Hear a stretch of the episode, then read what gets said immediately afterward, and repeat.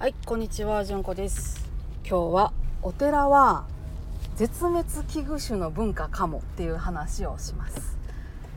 えー、あのうちにねお坊さんを招いてお坊さんにお話をしていただくっていう感じで少し大きめの法要をすることがあるんです。でそこでですね、えー、80代を超えてて本当に格尺としてらっしゃってもう車の運転も全然問題がないっていう感じのあのお坊さんが今回話しに来てくださいましてその中で出たものの話です、えー、お米をねお寺にお供えする時の袋っていうのがあるんですようちらの地域だと。ねあのー福米袋だとかお物販袋とか一生袋とかっていうような名前なんだそうですがこれをですねうちらの辺りだとあの金蘭でめちゃめちゃ豪華なやつが側になっててで中にねさらしで貼ってあってでめっちゃ豪華なでっかい巾着袋なんですよ。でねうちお供えお米をお供えしていただく時に各家庭からそういう豪華な袋に入れてもらったお米を仏前にお供えするっていう感じやったんです。でもう私は全然普通の家から嫁いできてるし宗派も違うところから来てるんであこれはこういうもんなんやって思ってたんですけどどうも全国的には一般的ではないようでしかもうちら辺りでもあのねなくなりつつある文化らしいんですよ。その80代のお坊さん曰くですねこういう豪華な袋を材料も備えられる。で、えー、きちんとして縫うて綺麗なもんができる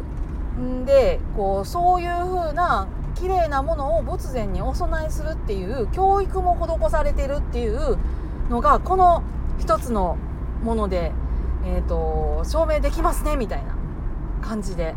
そのうちはきちんとあの女の人にも教育をできるような家ですよという調査であったらしいんですよ。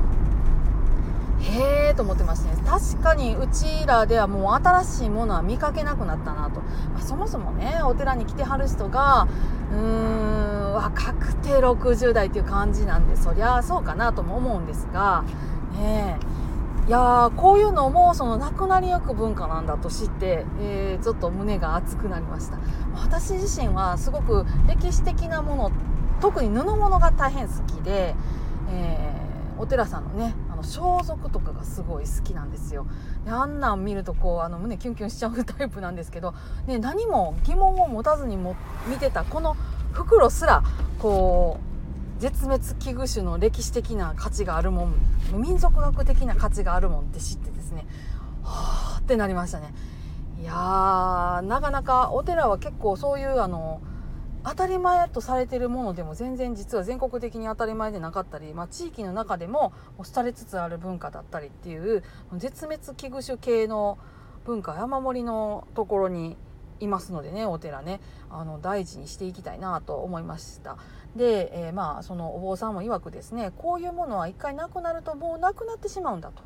言わはるんですね。それはあのお寺前の習慣しかりえー、お寺でね寄ってみんなでご飯を食べるっていうしかりねもうコロナで亡くなったものも大変多いですねと。それで亡くなっていくことがとても多いのでわしは寂しいみたいな話したはったんですけど